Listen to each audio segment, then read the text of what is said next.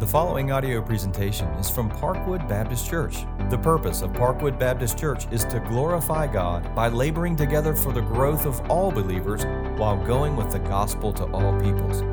More information about Parkwood Baptist Church is available at parkwoodonline.org. That's parkwoodonline.org. Good morning. It is good to be with you. I'm on page 956 in a chair Bible that's underneath the chair in front of you. Uh, we're in 1 Corinthians chapter 10. Today we'll be looking at verses 1 through 22 this morning. While you're uh, finding your place, if you're a guest with us, on the back of a chair in front of you is a guest card. I'd like to invite you to take that card, fill out the information on it. And at the end of our service, we're going to receive our offering. And we only want you to participate by letting us know that you're here by placing that card in the offering plate. And further, I'd love to meet you after the service is over. My name is Jeff Long. I serve as the teaching pastor here, and it is a privilege to share the word of the Lord with you today from 1 Corinthians 10. We study straight through a book of the Bible if you're new with us. So today we come through 1 Corinthians 10, and we're going to focus in 1 through 22. Uh, for the sake of timing, I'm just going to read the first five verses as it relates to our first section, and then we'll read each section as we come to it. So, would you stand, please, as I read the word of the Lord, verses 1 through 5. For I want you to know, brothers, that our fathers were all under the cloud and all passed through the sea, and all were baptized into Moses in the cloud and in the sea, and all drank the same spiritual food, and all drank the same spiritual drink, for they drank from the spiritual rock that followed them, and the rock was Christ. Nevertheless, with most of them, God was not pleased for they were overthrown in the wilderness. Let's pray. Lord, as we come to this text, we recognize that we can know all the right stories. We can have an, even experienced phenomenal moments in our lives with you and still turn our hearts somewhere else to where you are not pleased. So, cause us to see today the idols of our hearts to repent and to flee from them. Lead us, we pray, in Christ's name. Amen. Today's sermon has a lot to do with idolatry. So let me define idolatry. Idolatry or an idol is something that you cannot live without. I encourage you to take a note, so write that down. An idol is something that you cannot live without. Timothy Keller has written this book called Counterfeit Gods, which I commend to you. It's an entire book dealing with how we as modern people are dealing with and struggling with idolatry. He explains To contemporary people, the word idolatry conjures up pictures of primitive people bowing down before statues. Our contemporary society is not fundamentally different than ancient ones. Each culture is dominated by its own set of idols. Each has its priesthood, its totems, its rituals. Each one has its shrines, whether they're office towers, spas, gyms, studios, or stadiums, where sacrifices must be made in order to procure the blessings of the good life and to ward off disaster. What are the gods of beauty, power, money, and achievement? But the same things that have assumed mythic proportions in our individual lives and our society. We may not physically bow before the statue of Aphrodite, but young women today are driven into depression and eating disorders by an obsessive concern over the image of their body. We may not actually burn incense to Artemis, but when money and career are raised to cosmic proportions, we perform a kind of child sacrifice we neglect our family, our community, our church to achieve a higher place in business and to gain more wealth and prestige. I hope to show you today through a text that is admittedly complicated and difficult at places to understand how it is relevant today. Here's the main idea that trusting in the faithfulness of God, we, as the body of Christ, flee idolatry. So, the core question for the professing believer today is Am I trusting God or someone or something else? Is someone or something else vying to take the place of God in my life? And if so, what do I do? So, trusting in the faithfulness of God, we recognize His salvation and provision. That's the first thing we do. We recognize what God has done and what God is doing. Verse 1 I do not want you to be unaware, brothers, that our fathers were all under the cloud and all passed through the sea and all were baptized into Moses in the cloud and in the sea and all ate the same spiritual food and all drank the same spiritual drink for they drank from the spiritual rock that followed them and the rock was Christ. Now, I, I just want to say to you, had, had, when I was 18 years old, had I walked into a church and somebody started preaching on this text, I'd have been completely lost. I mean, completely lost. I would not have known what in the world was going on here. So, for those of you who are not familiar with the Old Testament, I'm going to try to clue you in as to what is actually happening in this text. The first thing that is kind of profound that jumps off the page is that Paul says to a primary Gentile audience that our fathers were under the cloud. Jewish tradition held that if you converted to Judaism, you could not pray, Our God and God of our fathers. You had to pray this way Our God and God of their fathers. But Paul addresses these Gentile background Christians as God being their father and these being their spiritual fathers who were under the cloud and passed through the sea. So here's what he's saying that if we are in Christ, we are now a part of God's covenant community. We're a part of the people that God promised to Abraham that from every nation there would be people who would come to be followers of the one true God. So, what does he mean here by cloud and passing through the sea? So, when the children of Israel were in Egypt, there's a movie about this, right? The Pharaoh movie. Wasn't very accurate, but there was a movie, all right? The children of Israel were in bondage and slavery of the Egyptians, and God set them free. As they left, a pillar of cloud covered them from the intense desert heat during the day, and a pillar of fire led them by night. They came to the shore of the Red Sea, and God parted the sea, and they walked across on dry land. This is God's miracle of redemption. That He has redeemed, He has set His people free. Then He has these images of baptism and eating spiritual food and drinking spiritual drink. So, what does He mean by baptism? Of He means that they have passed from bondage to freedom. It's a symbol. So today we're going to have baptism. There'll be two young people are baptized at the end of this service. That, that's Gastonia water up there. It's not going to save them. It has no saving property to it. It is merely a symbol to say that they have passed from death to life, that they have passed from bondage to freedom. Now, here's what's very interesting about this image. When he says they passed through the sea, they were baptized, they never got wet. They came through dry. And then he says they were baptized into Moses. What, what does that mean? Jesus Christ is identified as the founder of the new covenant through his death and resurrection. Moses was to be understood as the human founder of the covenant established at this moment of great redemption when God sets the children of Israel free, so that they are identifying with Moses in what God is doing that they are associated with this great act of redemption. Then spiritual food and spiritual drink. God provided, while they were in the wilderness, manna and quail and water from the rock. Now, he sums all this up to say they drank from the spiritual rock that followed them, and the rock was Christ. Here's what he's saying We all drink from the same fountain, the fountain of living water who is Jesus Christ the Lord. Now, what is Paul trying to do right here? Here's what he's trying to do he's trying to remind the Corinthians of the redeeming and sustaining power of God in their lives.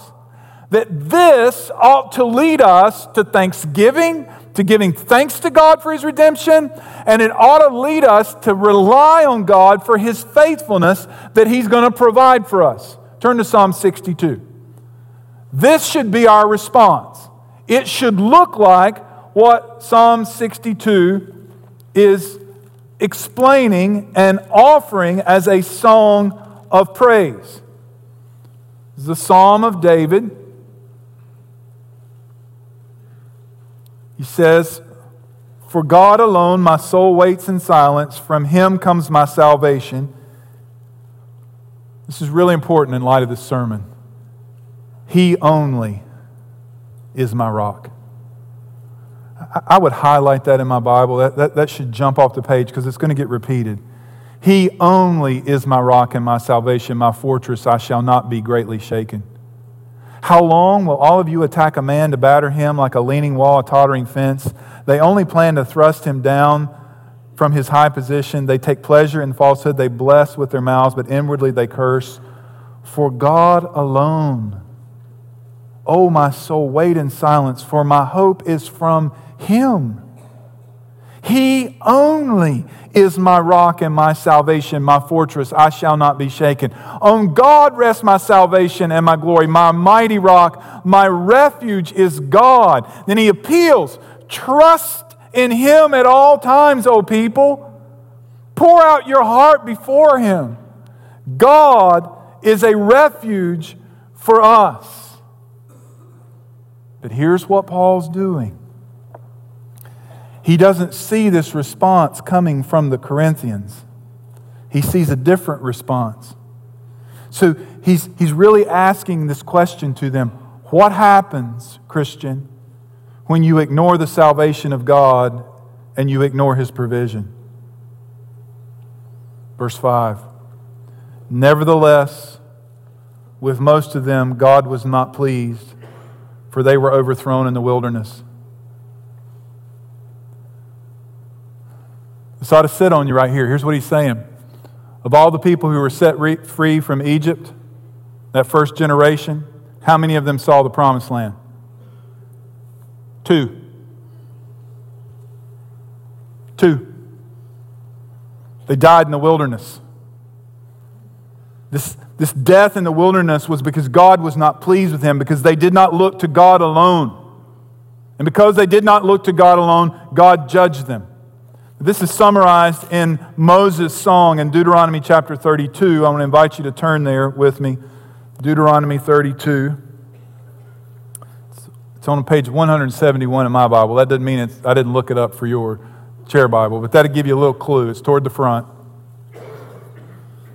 This is a song Moses sang to recount the history of Israel, and this is a sad part of the song. But Yeshurun, that's another word for Israel, grew fat and kicked, and grew fat, stout, and sleek. Then he forsook God who made him and scoffed at the rock of his salvation. They stirred him to jealousy, that is God. With strange gods, with abominations, they provoked him to anger. They sacrificed to demons that were no gods, to gods who they had never known, to new gods that they had come recently whom your fathers had never dreaded. You were unmindful of the rock that bore you and forgot the God who gave you birth. The Lord saw it and spurned them because of the provocation of his sons and daughters. And he said, I will hide my face from them. I will see what their end will be. For they are a perverse generation, children whom is no faithfulness. They have made me jealous with what is no God. They have provoked me to anger with their idols. So I will make them jealous with those who are no people. I will provoke them to anger with a foolish nation. For a fire is kindled in my anger, and it burns to the depths of Sheol, devours the earth in its increase, and sets on fire the foundations of the mountains. So, what Paul is doing here as he's drawing on this reference to Deuteronomy 32 is he is offering a warning to the Christian, to the Christians at Corinth, and to us today through his holy word. Now he's saying, Corinthians, you haven't arrived yet where Israel found themselves. But you need to take what I'm saying as a warning before you get there. Because you're headed there. So, is there a way out? The answer is yes. Because trusting in the faithfulness of God, we look to Him for escape in the face of temptation. Verse 6. Now, these things took place as examples for us that we might not desire evil as they did. Do not be idolaters, as some of them were, as it is written. The people sat down to eat and drink and rose up to play.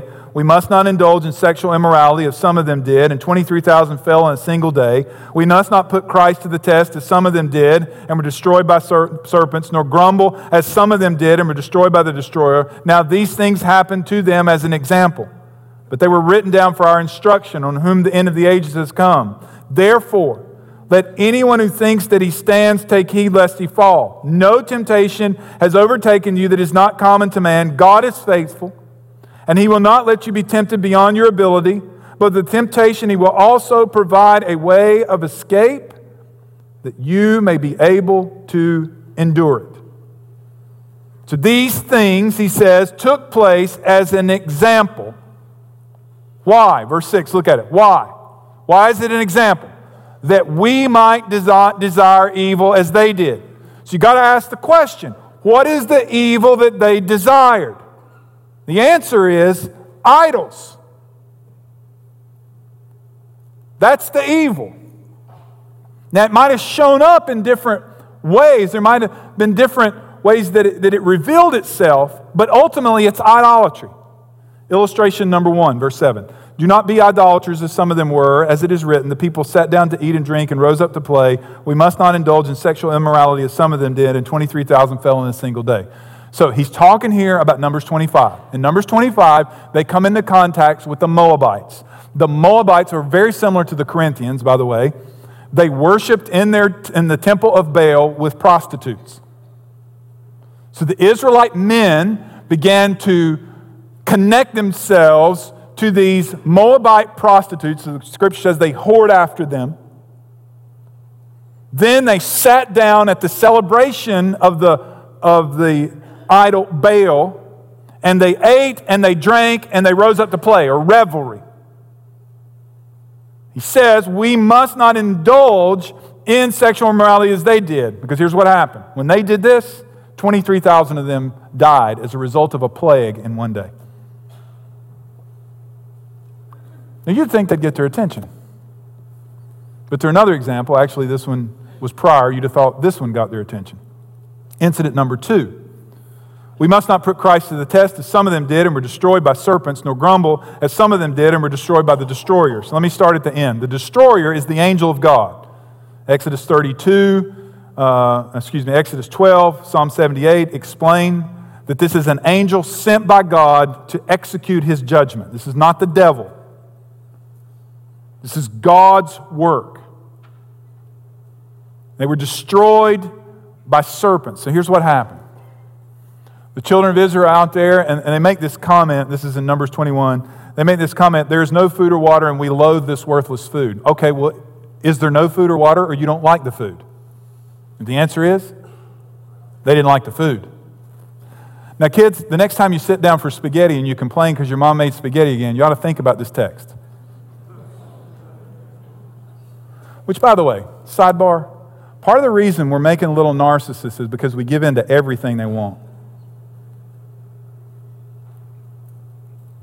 It's, this is a serious issue culturally going on. This is not just about how you raise your kids. It's about what you do in your kid's heart every time you do what your kid wants. What if God did everything we want? Thank God he doesn't.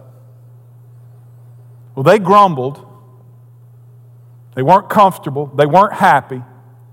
And as a result of their turning from God's good provision, God sent serpents to bite them, venomous snakes, and they were dying. So they came to Moses and they said, We've sinned. Ask God to relent. So here's what God does God tells Moses, you, you, you, you make a, a bronze snake, you put it on the end of a pole, and you lift it up, and everybody who looks at that snake are going to be healed from the bite. He doesn't take the snakes away, It's very interesting. He doesn't take the snake bite away. What he takes away is the death that the snake bite caused. You say, well, what's the big deal? That's kind of a weird story. Well, you think it's weird. You're, The one text everybody knows, John 3:16, for God so loved the world that he gave his only begotten son that whoever believes in him should not perish but have. You know what comes right before that in verse 14? And Moses lifted up the servant in the wilderness, so must the Son of Man be lifted up, that whoever believes in him would have eternal life. You know what God's saying? I lifted my son on the cross, and he took the snake bite for you. He took the venom, and he died in your place. He took what you deserved. And the only way that you're going to be right with God is not to try harder and do better and accomplish more. You look to Christ and to Christ alone, and you believe that He and He alone has paid the penalty for your sin, that He buried, died, and rose again. You look to Christ and believe, and you will be healed. Verse 11. Now, these things happened to them as an example. They were written down for our instruction on whom the end of the ages have come. Therefore, let anyone who thinks that he stands take heed lest he fall. Some of you got it all figured out. You good Christian people. Flannery O'Connor wrote about you. You good Christian people. You got it all figured out. You got everybody figured out. If everybody just lived like you live, the world would be a better place. You know what the Bible says to you? You better take heed lest you fall.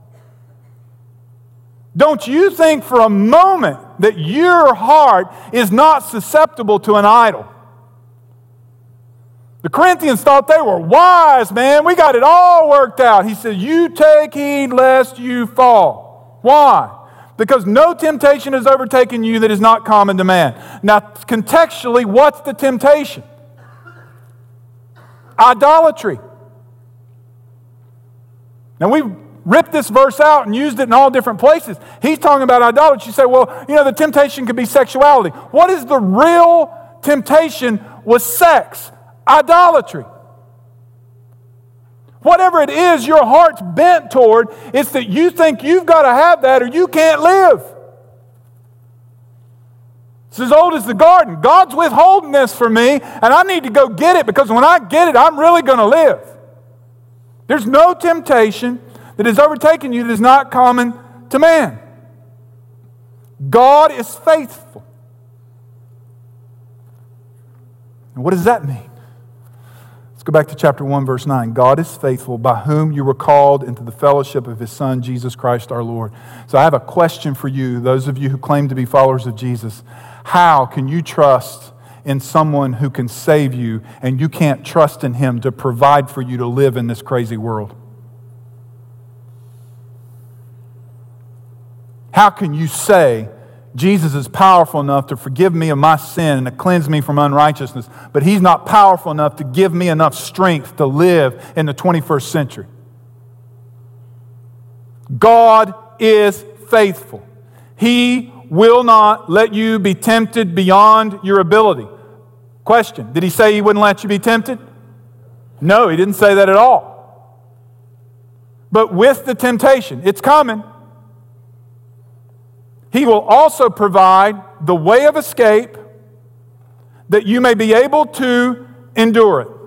So, His gracious and faithful provision gives you a way out and a way to hold up underneath the stress and strain. So, trusting in the faithfulness of God, we flee idolatry. We run from it. The Old Testament story of Joseph Joseph fled Potiphar's wife. He didn't look over at her and say, Hey, why don't you sit at the other end of the couch? He didn't say, You know, I'm not sure this is a good situation. I probably ought to call somebody in here. No. He jumped up and ran. And here's what the Bible's saying when you see idolatry in your life, run. God gives you a way out. Verse 15. I speak to sensible people. Judge for yourselves what I say. The cup of blessing that we bless, is it not a participation in the blood of Christ? This bread that we break, is it not a participation in the body of Christ? Now, here's where you're going to go. I have no idea where we're going now. So hang with me here. I'm going to explain this quickly, but don't make it hard. Understanding this uh, hinges on the word participation. So, what does participation in the blood and body of Christ mean? It means When we take the bread and the wine, we are proclaiming Christ's death. That is, we are proclaiming the event that established the new covenant, and we demonstrate by taking it that we are participants in the new covenant. We are proclaiming our allegiance to Christ.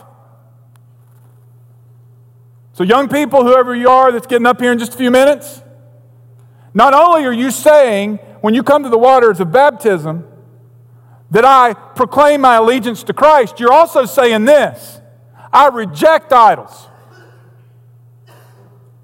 I turn from them. I'm not adding Jesus to my little wealthy, healthy life. No, I reject everything and I turn to Christ. That's what participation with Jesus means. That our allegiance is to Him. Verse 17. Because there's one bread, we are many are one body. We all partake of the one bread. I don't have my version of Christianity and you have yours. There's only one Christ, one faith, one baptism. We are in Christ.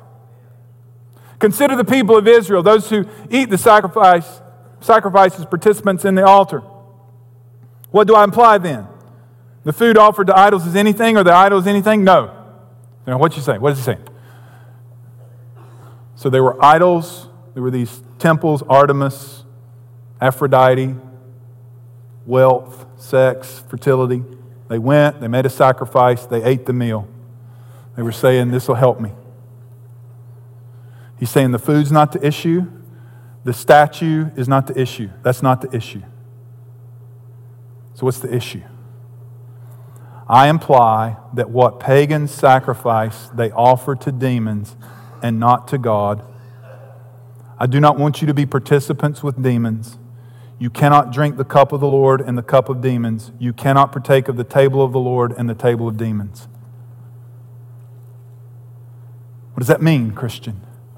That means you can't mix a little bit of something else with your Christianity because when you do it, it becomes a deadly brew that's going to kill you.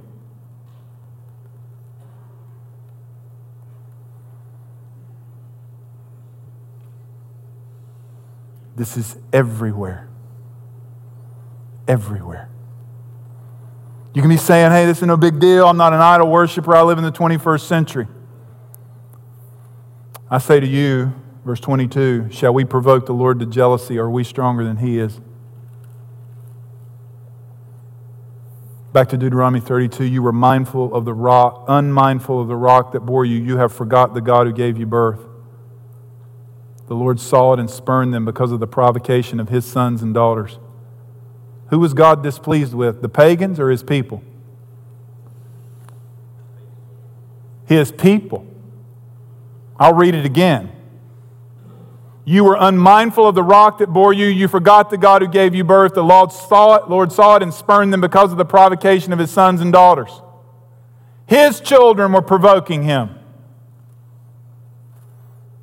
You read on, it's because they were going after other gods.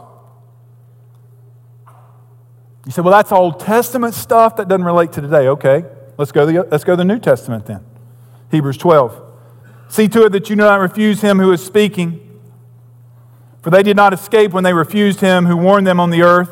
Much less will we escape if we reject him who warns from heaven. At that time his voice shook the earth but now he has promised, Yet once more I will shake not only the earth, but also the heavens. This phrase, yet once more, indicates the removal of things that are shaken, that is, the things that have been made, in order that the things that cannot be shaken may remain. Therefore, let us be grateful for receiving a kingdom that cannot be shaken. What God has given you in His great salvation can never be crumbled or taken away. And what God's saying is everything created, everything is seen around you, Stock market crossed 29,000, it's going to go down again.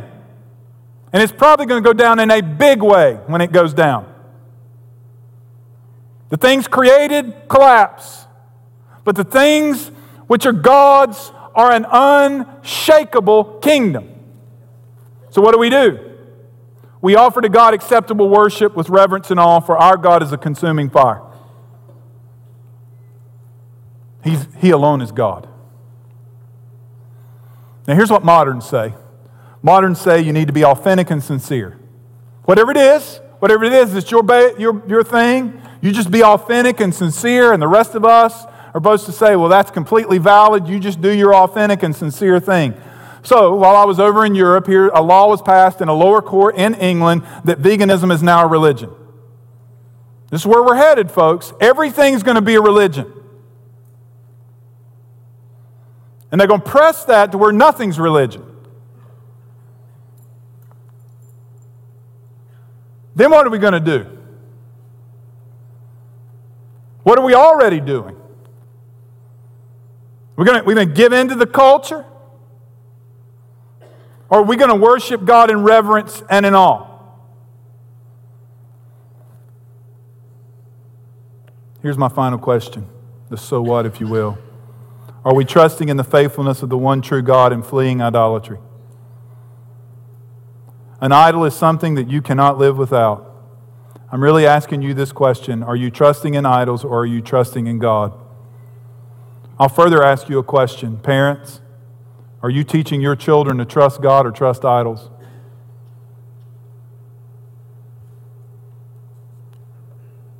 So, what are some of the idols? I'm going to give you four categories of idols, and I'm going to give you some subcategories in each one. The first category of idols are identity idols. The God of this age is you. You know that, right?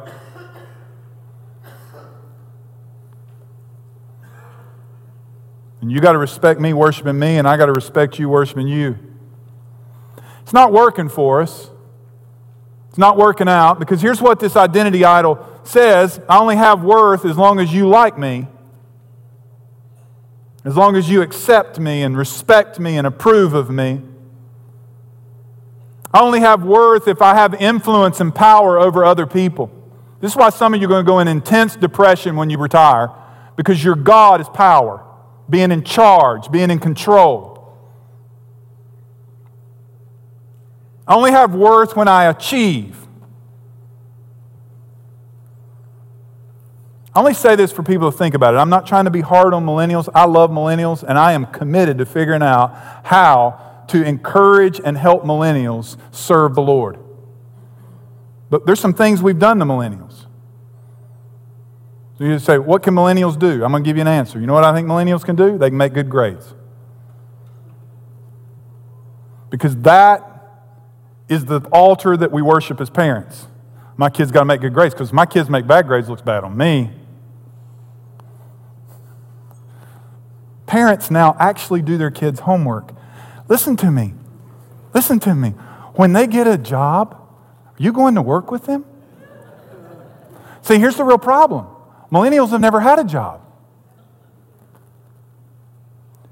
And every sport they ever played, they all got a trophy. So now you come into the work world and you expect everybody to give you a trophy and everybody to participate. And if I want to advance, to boss in six months, then I advance to boss in six months, or I'm not self actualized and I need to get my feelings hurt and I'm going to quit. There's all kinds of gods that are propping up a new generation of people. And young people, I'm not trying to trash on you. You got to realize the influences that have shaped your mind. Then there are relational idols. I find my worth and peace in my spouse, in my kids, or in my friends. This is another thing modern parents do. They make other kids be their kids' friends. Hey, adults, has that ever worked for you? Have you ever made somebody be your friend? Doesn't work. We can't make these things happen. Some of you are living your life through your children. I'm just going to give you a little secret. I now have all college age kids or adults, your kids are going to stomp your heart. Just letting all of you know. Some of them are going to stomp your heart harder than others. But I'm going to tell you the people who gets their heart crushed, that's the people who worship their children. Because that one day is going to come to an end. I find my worth and peace in sexual expression.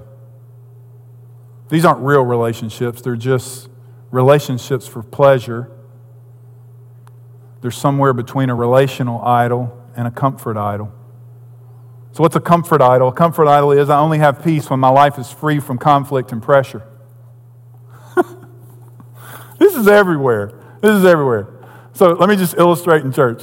This is my favorite excuse. People come up to our, our kids workers or me and say, I'm stopping working in kids area. It's, it's hard.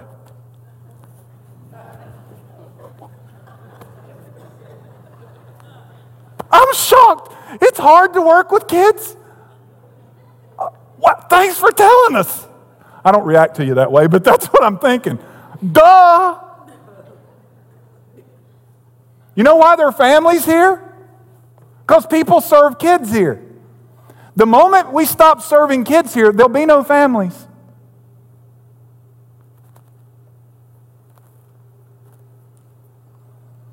Just go to some other churches where the nursery door hasn't been opened in years. Comfort is a God. Ease is a God. We don't do hard. And for some of you, your kids, I'm going back up to kids, your kids have never done hard either. Listen, there's some people in this room who survived the Great Depression who ate pinto beans and cornbread every meal for decade. You can do hard. And actually, hard is helpful. The other comfort idol is I only have peace and experience when I experience pleasure and a quality of life. I know I'm picking on people here. I'm sorry, I'm just trying to pastor. I've had people who are very young who say, you know, I, I, I need to have four vacations a year. Listen, my grandparents never went on a vacation. They went to some relatives till it became stink day and they had to leave. You know what I'm saying? They survived. They were actually very happy people. But we have convinced ourselves that we got to have all these experiences and all these pleasurable things, and they got to be a part of our life or we're not going to be happy. Then there are material idols. I only have peace when I have plenty of, or when I get a new whatever. And then there's that thing you hold in your hand. This ought to disturb you, what I'm going to say next. Research has been done by a secular university that they have found out that your phone, when you are surfing and doing certain things with it, is triggering the same part of your brain that is triggered when you're in public worship of God. That ought to scare you. And it's not just young people with their nose stuck in a phone anymore. Go in any place where there are older people. Now, I admit, we older people are moving really slow with it because we don't know how it works. But our nose is still in it.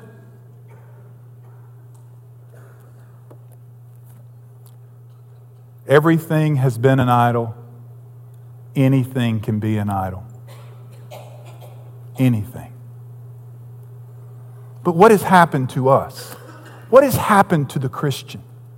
1 Thessalonians says it this way For they themselves report the kind of reception we had among you, how you turned from idols, don't miss this, to serve the living God.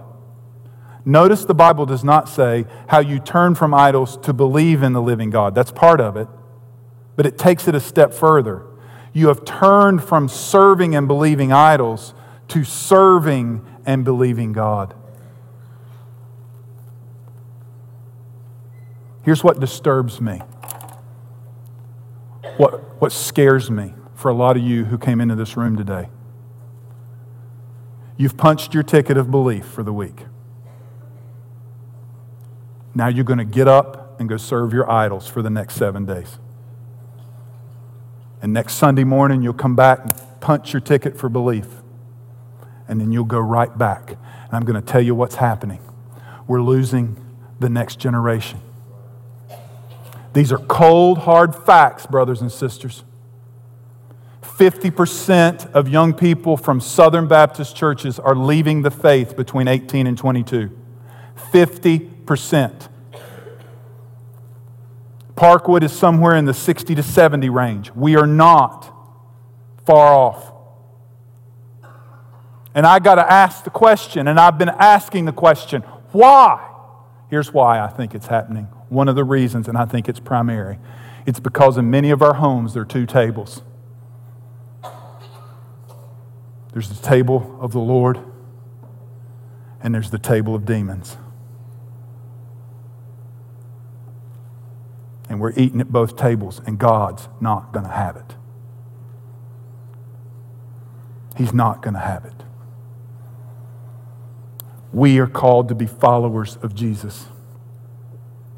So I say with the conclusion of 1 John chapter 5, little children, keep yourselves from idols.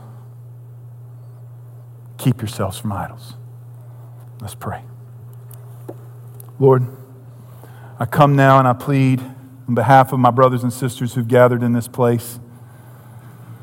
Lord, I pray that they would receive the word today not with anger, not feeling beat upon, but a fair and gracious warning from God that we take heed lest we fall.